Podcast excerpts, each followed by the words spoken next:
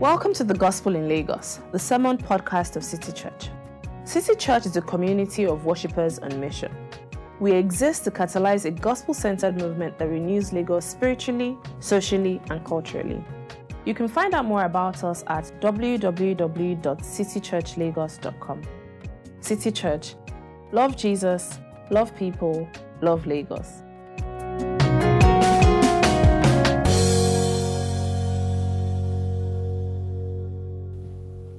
Um, the Bible reading today is from the book of Colossians, chapter 3, verses 11 to 17. Um, when I finish reading, um, I would say, This is the word of the Lord, and you should respond with thanks be to God. Um, so, Colossians 3 11 to 17. Here, there's no Gentile or Jew, circumcised or uncircumcised, barbarian, Scythian, slave or free, but Christ is all, and He is in all. Therefore, as God's chosen people, holy and dearly beloved, clothe yourselves with compassion, kindness, humility, gentleness, and patience. Bear with each other and forgive one another if any one of you has a grievance against someone. Forgive as the Lord forgave you. And over all these virtues, put on love, which binds them all together in perfect unity. Let the peace of Christ rule in your hearts, since as members of one body you were called to peace, and be thankful. Let the message of Christ dwell among you richly as you teach and admonish one another with all wisdom through psalms, hymns, and songs from the Spirit, singing to God with gratitude in your hearts. And whatever you do, whether in word or deed, do it all in the name of the Lord Jesus, giving thanks to God the Father through him. This is the word of the Lord.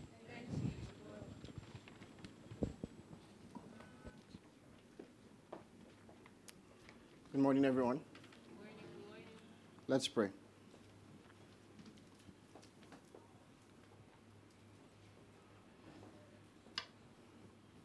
Lord Jesus, we, um, Lord, our prayer this morning is the words of the song that has just been ministered to us. Lord, we thirst. Um, we ask that you fill our thirst. For those of us who aren't thirsty yet here, Lord, create a thirst in our hearts. And Lord, let us hear from you, Lord, in Jesus' name. So, Dami um, began us off last week on the second part of the um, Colossians series. So, what we've been doing for the last maybe 11 weeks or so is walking through the book of Colossians, and we spent time really in chapters 1 and 2, just unpacking what um, Paul has been describing about the greatness of Christ, the greatness of the gospel. And so um, at the end of chapter 2, we began chapter 3 last week, and Dami just began showing us really the implications of being raised with Christ. Um, and he used a football example, which I'm sure those of you who are Liverpool fans or Arsenal fans with heart attacks um, can relate with. Um, because nobody expected the match to go the way it went, right? Those of you who were Barca fans and Arsenal fans, we are pretty sure that Barca would take care of Liverpool for you. But it didn't happen that way. Um, and we commiserate with you this morning. if you, if so, that's, that's, that really is the sum of the sermon that um, those of you who are Arsenal fans should use Panadol. No, that's not the sum of the sermon. But that, that's, that's, it, it paints a picture or an illustration of what Paul is getting that when we are joined to Christ, it has implications for how we live our lives, it has implications for how we do community. And so Dami really just showed us um, three things last week. He showed us the, um, the end, the means, and the source of Christian community. And so I'm just going to go on from there um, in part two of the sermon, which I've creatively titled A New Family, Part Two. Um, and so we'll see that the, the central point really of the sermon is that being raised with Christ means that we are heavily minded and it has implications for our relationships as a church community. And so we approach the, our relationships from the viewpoint of being raised with Christ, from, from a heavenly viewpoint. And so we see this under three points. Um, we see that we have a new identity, um, we see that we have a new disposition, and we see that we have a new motivation. And so let's just get right to it. A new identity. In verse 11, verse 12, and verse 15, Paul really is getting at something. And so he continues his argument about the implications of being raised with Christ, or this if you like, what theologians would call Christology, this the, the, the study of Christ, the greatness of Christ, the greatness of the gospel, by reminding us really of something that he's pointed out to before. And so in verse 11, he says, Here, that is in this new community, there is no Gentile or Jew, there is no circumcised or uncircumcised, there is no barbarian or Scythian, there is no slave or free, but Christ is all and is in all. And so, to underscore the, the reality of this new identity, Paul highlights how, again, union with Christ, being raised with Christ, supersedes every other identity that Christians or that a Christian may have. And so he highlights four ways people identify it. He talks about ethnicity, so Gentile or Jew. He talks about religious persuasion or religious convictions, circumcised or uncircumcised. He talks about cultural um, orientation as well, barbarians or Scythians. And then he talks about social class, the slave or the free. And so he responds to all these things by saying, Christ is all, Christ is in all. In other words, what is most important about a person is not where they come from, but where they are going to. What is most important about the person is not where they come from, but where they are going to. And by that I mean that it is not so much where you are born, but whether you have been reborn in Christ and are headed towards heaven. And so the most important thing about you is not your bank account, is not the school you went to, is not your parentage, but is rather if you have been raised with Christ and are seated with Christ in the heavenlies. And why is this important? Before we say why it is important, we have to realize what Paul is not saying here. And so when Paul says that here in this new community, there's no Gentile or Jew, no circumcised or uncircumcised, no barbarian or Scythian, no slave or free, he does not mean that when you become a Christian, you suddenly cease to be a Yoruba woman who loves parties and aso-ebis, or a Kalabari man who knows the reality of oil spillage and how it affects livelihood. Or that suddenly, when you become a Christian, you just get transported from Bariga to Banana Island. That is not what Paul is saying. We know this because in verse 22 and all the way to verses um, chapter 4, verse 1, which we'll see um, in a few weeks, Paul talks about the working relationship of slaves and free. Um, when he talks about slavery, he does not, or, or the relationship between slaves and free men, he is not endorsing slavery. He is not endorsing slavery. Um, in fact, in, in 1 Timothy chapter 1, verse 10, Paul basically lampoons the entire system of slavery, and he talks about how slave trade is contrary to God's purposes. So he's not endorsing slavery. And so he doesn't, he doesn't say that when you become a Christian, like all these things, you know, just suddenly disappear. Like some people will say, um, that when you're, when you're a child of God, I, I, become colorblind. You know, I, I, don't, I don't know anything about your background because you're a Christian. That's not true. Rather, Paul is saying that when you are in the community of faith, what is most important about you, what is truest about you, is that Christ is all and He's in all. Your identity has become so bound up in the identity and the person of Jesus Christ. Again, pointing back to what Paul talks about in chapter 1, where he's saying that Christ is the one who holds all things together. Christ is the one in whom all things consist. Christ is the one who is really at the head of everything. And so, what does he mean by all these things that he's lined out here. I wonder if you've ever, um, for those of us who are older, or for those of us who went to real schools, not the one where they were doing your laundry for you and, and you know, everything was done for you. Those of us who went to real Nigerian schools, shout out to all the OAU people in the house who know what it means that you go on strike.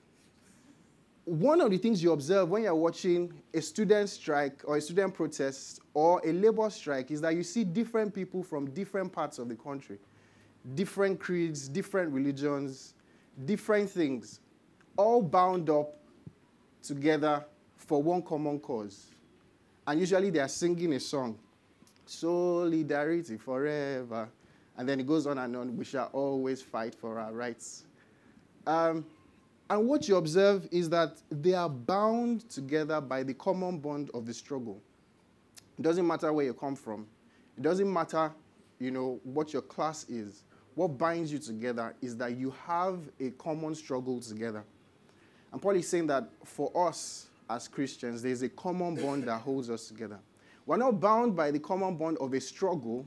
We are bound by the common bond of an identity that has been gifted to us through the person of Jesus Christ. And so we see him talking about ethnicity, Gentile or Jew. That in Christ, in a country like Nigeria, where we have more than 250 ethnic groups, some even say 375, depending on who you ask, what is truest about us is not our ethnic backgrounds. It is that we are people who have been purchased by Christ. Many of us are here, Igbos, Yorubas, um, and even the fact that I've never mentioned your tribe, some of you are even angry with me, right? because we are that many. But why are we here? We are here because of Jesus Christ. So thank God for people like um, Tedo and Susha, for people like Dami and Sarah who are fleshing this out in reality for us. And many of us look at that and say, yes, that's the kind of thing I like. But eh, Yoruba people, I can never marry a Yoruba person. I remember in primary school, I had, this was primary six. So we had, we're writing, we're praying for common entrance examinations. And I had um, two friends. And so all this talk about I'll marry you, I won't marry you, all those kind of things. So one of the guys, yeah, we're talking. Yeah, I know, I know, I know. Primary six, I know, I know. That, that, that's not the point. That's not the point. but we were talking one day, making, you know, just joking amongst ourselves. And one of the people who were supposed to marry each other, um, the guy said, apparently he's from somewhere in Kwara State, and then the, the girl is from somewhere in Kogi State, my side actually. And then the guy was like, never. He can never marry someone from that tribe. Why? We asked. And the reason apparently was that people from that side of the country are promiscuous, they are dirty, they're all of those kind of things. At 10 years old, this guy knew all of those things. And there are many of us like that, right? Parents, we grew up with, we, we have grown up with that bias. Like, even when someone is a Christian, what is truest for us about them is that they are an evil person and they are out to get our money or they are from the north and they are dirty and their English is not good. You know, or, or, or just all these colorations that we've grown up with. And Paul says, Look, guys, what is stressed about you is that there isn't Gentile or Jew among you, but Christ is all and is in all. And he's saying the same thing to us this morning. That what is stressed about us is not so much that you are from wherever you are in the country, even though those things really matter and those things affect how you do life, those things affect how you see life. But what is most important about you is that you have been redeemed and bought by Christ. And so Paul says to us this morning that that kind of bias has no place in our midst. That kind of bias has no space in our gathering. And if you are here this morning and you're someone like that, can I just urge you to just ask God to help you, to open your eyes to see how you are relegating someone, discriminating against a person who has been purchased by Christ, made in the image of God, and now reborn in the likeness of Christ. But Paul also highlights cultural orientations, right? Because some of us we don't we don't discriminate against people where they come from, but just culture, like we don't we don't we don't do this kind of culture. And so he talks about barbarians and Scythians. And now there's some debate among theologians on who exactly the Scythians were. Were they high class or were they low class? All of those, we don't know. Um, what we do know, however, is that Paul is talking about cultural orientations because barbarians really were those who were non Greeks. And so Greeks were people of a certain class and they will look, at, they will look down on those, um, the way some people look down on people who say, ngbati, ngbati, that kind of thing. And that's the way um, Greeks will look down on barbarians. And Paul was saying, look, guys, there is no space for that in our midst. And just similarly for us, there's a tendency for us to judge people, you know, on the basis of how cool or uncool they are, what kind of shoes they wear, where they shop, where they live, or even sometimes just making fun of people with bad grammar. Like someone who says, who has uh, Yoruba friends who have H factor and I always say, I hit Hamala and Heba always. and you are not laughing because, like, that is good natured fun, right? The way some of you are laughing now. You're not, you're not laughing because that is good natured fun. You are laughing let's let's okay, let's let's bring it together. You're laughing because this person is really subpar to me. This person is beneath my class. And Paul says that this should not have space amongst us. We look at people on the basis of their earning power. Same thing with social class as well, when he's talking about. Um, when, he's, when, when he makes the last generalization he makes, um, there's a tendency for us to think about people where they live, what part of the country they're from, what part of the city they live in, you know. Um, just all of these things. And Paul says this should not have space amongst us. He talks about the circumcised and the uncircumcised as well. And as we've been walking through through Colossians, in fact, when we looked um, two weeks ago at the nature of the false teaching that was going on amongst them, it was really something of the sort of going deeper into Judaism, circumcising yourself to be accepted by God. And Paul is saying, guys, what makes you acceptable to God is not what you do with your body. It's not whether you've been circumcised or not. It is that you have been purchased by Christ. In fact, in 1 Corinthians 7:19, Paul shows that circumcision does not endear us, does not endear people to God. And if you were at GC this past week, you saw that there were some of those some of those things that we looked at that we have differing opinions on. And some of us think that if you don't do this my way, you are not really with Christ. Maybe you are in the circle, but you are like in the outer courts. Those of us are we are really inside. And so the question to us this morning is what is your circumcision? Is it alcohol? Is it tithing? Is it movies? Maybe you believe Christians should even look at watch movies at all. Is it music? Paul says all of those things that we can have disagreements among us, but those things, whether we do or don't do them, do not endear us to God. And he, he wraps up all these things by saying that what is truest about the gathering of God's people is that Christ is all. He's everything, and He is in all. He's in all of us. He, he talks about this again in verse, verse 12, showing our new identity. Calls believers God's chosen ones. In verse 15, he talks about us as members of one body. That we have been given a new identity that binds us together, that has you know, that, that makes the truest thing about us who we are in Christ. And so some of us may remember what it was like to serve, um, go to NYSC camp. And one of the things that happens very quickly in, um, in, on, on the camp is that you probably have come from a part of the country where, and gone to another part of the country that you are not originally from. And one of the things you are doing very quickly is finding out who are those people who are from the same side as you. Or is there someone from my school who is there? Or maybe you schooled abroad and you, maybe you, you, you lived in a foreign country um, where you didn't understand the language. And then one day as you're walking past, you just saw a Naija guy. It just changes everything. Why? Because even though the person is Igbo or is, or is Yoruba and you are from a separate tribe, the fact that you have a common identity binds you guys together. And it's the same thing Paul is saying to us here this morning. That what is truest about us as a new family is that we have a new identity, not the ethnic groupings we come from, not the social orientation we have, not the cultural orientation we have, not even the varying religious convictions that we have, but that we have been purchased by Christ and He has gifted us with a new identity.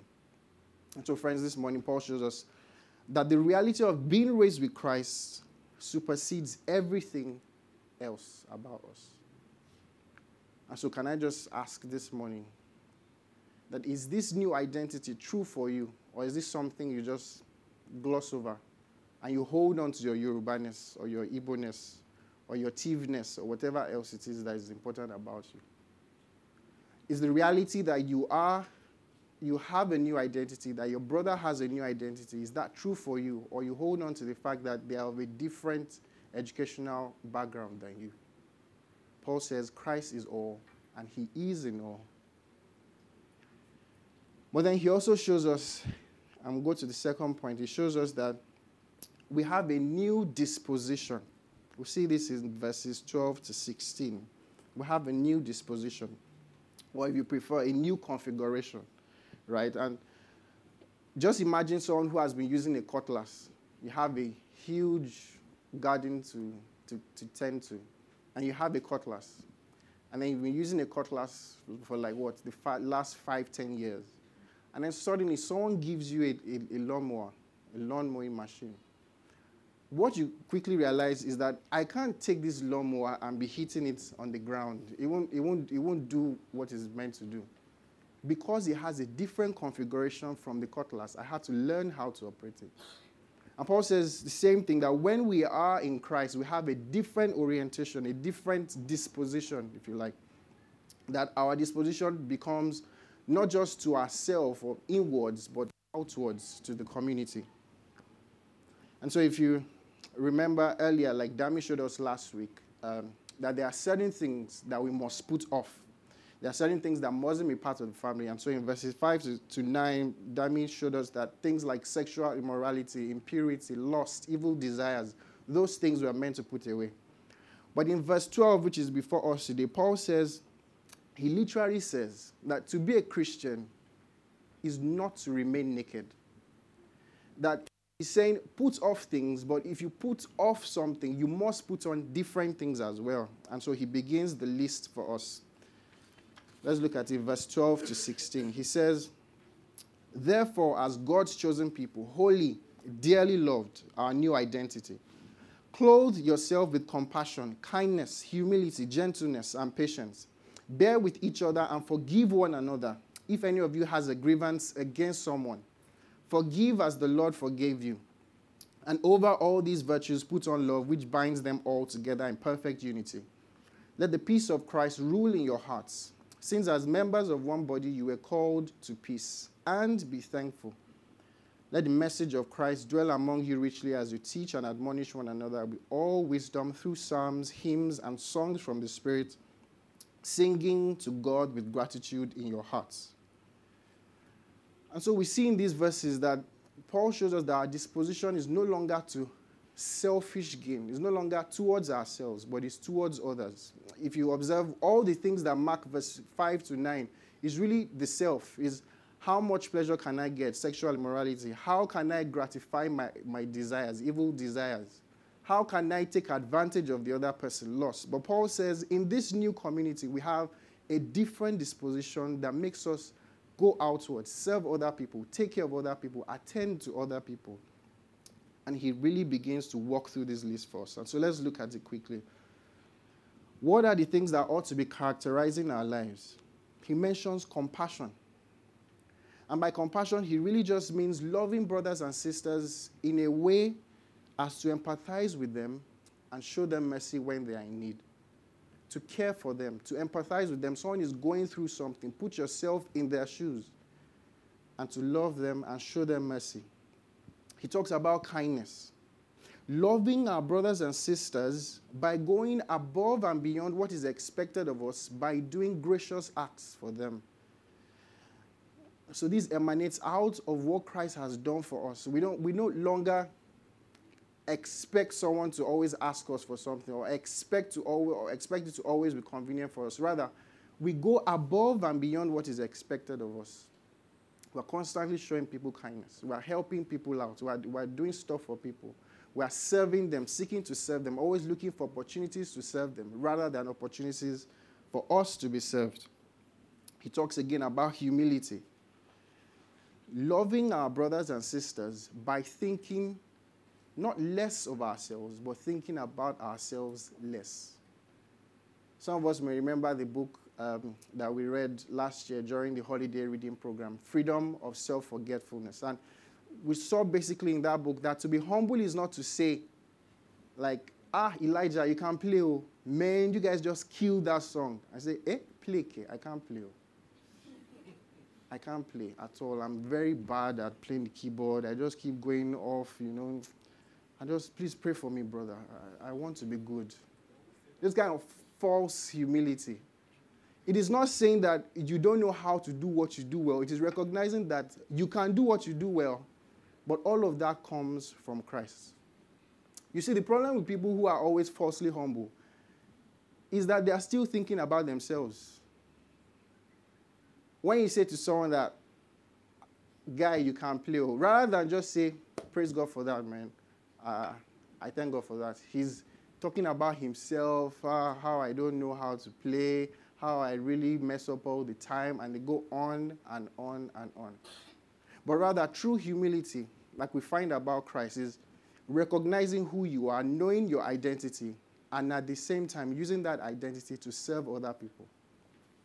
Mark tells us about Jesus. He says, He came not to be served, but to serve and to give His life a ransom for, for many. That is the definition of humility. Now, we don't look we don't, we don't want people always to come around us, you see. People who are always falsely humble. That's what they love. They love people coming around them. And then when you say, oh, you can't play, say, no, brother, you can't play. Oh, no, I can't play. No, but you can really play. Oh. And then it goes on and off, on, on and on, on and on. It's really about you. But when we are humble, we recognize that this is where I am. This is what God has gifted me to do. This is what I can do well. Praise God for that. I'm going to use that to serve other people. he talks also about gentleness. He says gentleness must characterize our lives. And gentleness really is loving our brothers and sisters in such a way as to be tender and careful with them, even when you disagree. You see, the difference, the, the difference between a surgeon and a butcher is gentleness. They are really doing the same thing they're, they're both, no, really, they're really doing the same thing. They're both cutting you. They're both, you know, they both want to draw blood. They're, they're really doing the same thing. But one is doing it in such a way as to cause healing. The other one is doing it in such a way as to just, like, I just want to sell this person off. And that's what Paul is saying to us here this morning. You know, some of us, are, we, we love carrying the banner of we're truth people. I, I don't fear anybody. I just give it to them. If they deserve it, I give it to them. I stick it in them. There really is nothing like that. In fact, one of the things John says about Jesus in John chapter 1 is that the law came through Moses, but grace and truth came through Christ. And so, if we are going to be followers of Christ, part of this new family, these people who have been raised with Christ, this same gentleness must characterize our lives. This same Christ who was gentle did not have any qualms with chasing people out of the temple, disorganizing as like when they were taking advantage of people, chasing them out, flogging them, turning the tables upside down. And yet, when people were grieving and mourning, we see that a woman who was suffering, her son had died. Christ himself went there and helped out. When Lazarus died, Jesus Christ, he knew what he was going to do, right? He wasn't caught unawares. He wasn't he wasn't crying like, hey, Father in heaven, what am I going to do now? He knew he was going to raise Lazarus up from the dead. And what does he do? He weeps with them. Gentleness. To be tender and to be careful with people, even when we disagree with them. Paul says this must characterize this new family. It must be one of the dispositions that we have towards serving other people. And if I may just stay here a bit, especially for those of us who, you know, by God's grace are very theological. We, we look, we, we know the doctrines of grace. You already know what Theology Day is about on Wednesday. When you just saw the topic that I know what it is, right? I really don't need this. Or maybe, yeah, let me just come, let me just feel the seat. Like you are not, you are not coming to learn something new. Praise God for that. But the problem is that many times we go on Twitter and we just see all that's happening. Like, what's, what's this? What's this person saying? And you're just firing away, releasing bombs with your words, releasing, releasing swords, guns, shooting people down on the net. Paul says that is contrary to the life and the pattern of Christ. Again, because we live in a city where, you know, arrogance, brashness, take it by forceness, if you like, is valued. Like you can't survive in Lagos and, and be cold, like they will say in my mother tongue. You can't, you can't, you can't be, you can't do sme sme. You have to, you know. And how we, how we actually bring the light of Christ to Lagos is not by becoming more like Lagos, it's actually becoming less like Lagos. And I know it's very hard. Like, it is very hard. I was saying to someone, like, I know the way everybody in Lagos, if you say you are very holy in Lagos, there is one way that everybody sins against God in Lagos every day. It is in traffic, driving. Even if you are not driving, even if you are in a bus, like you want your boss to be the first boss that goes past the traffic lights. You want your car to be the one that gets in front of someone just, you know, at that, at that junction. We always want to just be in a hurry, in a haste. You know, we don't want to be taken advantage of. And yet, if we are going to be like Christ, we must be gentle. We must be tender. We must be careful. Sometimes it may mean giving up our rights, sometimes it may mean giving up our comforts. But this mark of gentleness and humility must mark us. Paul goes on again, he talks about patience. And really, just flowing from gentleness. It, means the ability to love brothers and sisters in such a way as to tolerate delays, disappointments, and imperfections without becoming angry or anxious. And again, that is really hard. How do you how can you be patient with your spouse who every time is always asking you stupid questions? How can you be patient with your sibling who every time the person keeps doing the same thing again and again and again? Like, is your brain a basket? I've said this thing several times. The advice just keeps going out. I know there, there are many of us who, who are just like that. We don't like we don't we don't we don't use swear words, but the way we the way we talk to the person, the way we chide the person, like men, it would have just been better to pick a gun and shoot the person. Paul says patience must mark our lives. And then he goes on, he says, Forgiving as the Lord forgave you. I remember a remark Wole Soyinka gave a couple of years ago that he doesn't understand what this means. That basically, because when you forgive, you don't have you don't have amnesia. You can't have amnesia. You can't wipe off the stuff from your brain. And that's true, right? There's there's a way people talk about forgiveness as though it means like you offended me? Eh. when? I don't remember. And that's not what the Bible means by forgiveness. It means simply when the Bible calls us to forgive as Christ forgives us, God never forgets anything, right? Nothing is beyond God's memory. And yet the Bible tells us that God forgives us. And so what that means really is that all the records of sin and all the imperfections we have done, God doesn't hold it against us. And so when the Bible says, forgive as Christ forgives you, he's simply saying, don't hold the grievance against that person. And there's a way many of us, you know, we really don't like that feeling of powerlessness. Like, I want to keep killing you in my mind, even if I can't kill you outside. I want to keep remembering how you insulted me in front of people, you know, when that, when that person was there, how you made this remark about my clothes and all of those things. But Christ, Christ says to us this morning, forgive as he has forgiven us. And then he sums up all these things by saying that we should put on love that holds all these qualities together in good harmony. Do you see now why all the definitions I kept giving was really just using the word love. Compassion. You love them by empathizing with them and caring for them. Patience. You love them by tolerating disappointments and delays. Gentleness. You love them by being tender and careful with them. All of these things shows how much you love people. And Paul is saying to us really this morning that we cannot profess to love people if we are not showing these virtues. And we cannot, at the same time, show these virtues to people if we don't love them. And he says to us basically that love ought to be the defining marker of a believer. But then in verses 15 to 16, he goes on by saying that this disposition of selflessness, of self forgetfulness, of, the, of being other centered towards our brothers and sisters has implications for our spiritual growth as a community. It's not just, oh, well, the Bible wants us to be nice to each other and behave well towards it. It is really that when we don't do these things, when these things are not evident in our lives, we deprive the community of growing.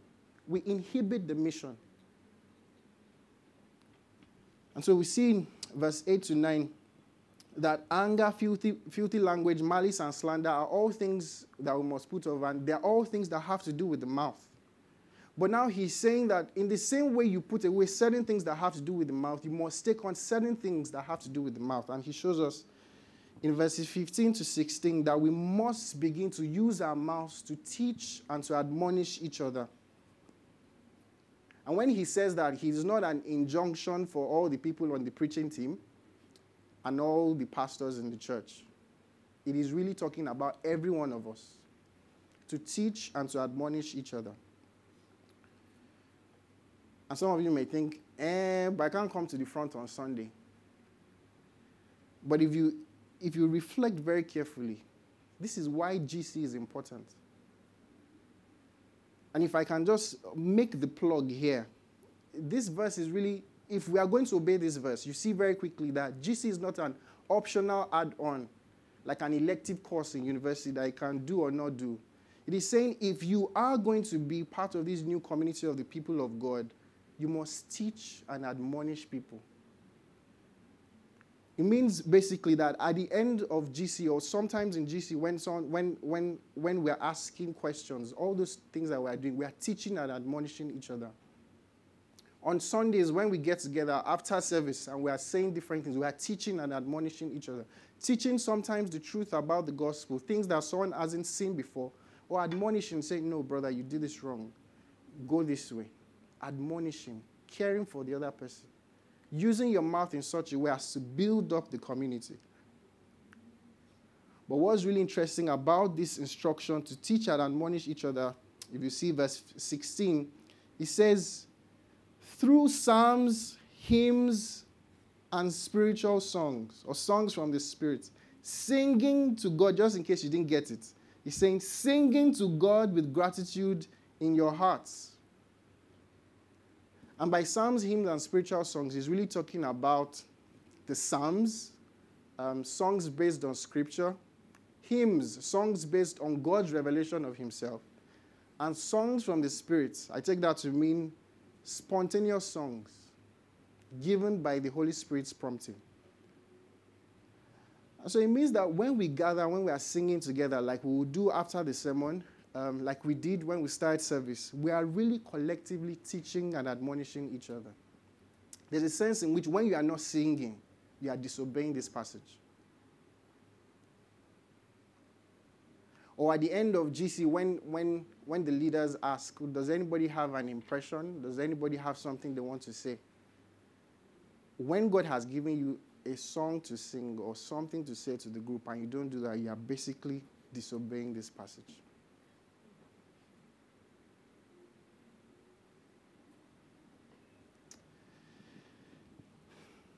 How do we do all of this?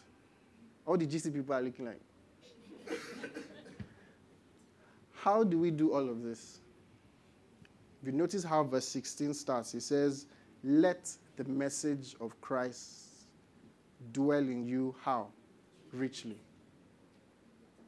And it goes back to that thing that I've been looking at through the book of Colossians that when, when Paul says, Let the message of Christ dwell in you richly, or when he says things like, continuing him when he uses language that means to abide, he's really just saying, just stay there.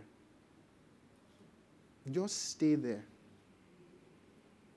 I don't know if you've ever seen kids, if you've ever given a two year old or a three year old sweet, particularly when the child is out of their parents' reach. You know, parents are saying, don't ever take sweet, don't ever take sweet. But this uncle and auntie deceive the child, make the child disobey daddy and mommy, and take the child out and give the child a sweet or a candy, what are they doing? They want to maximize that opportunity.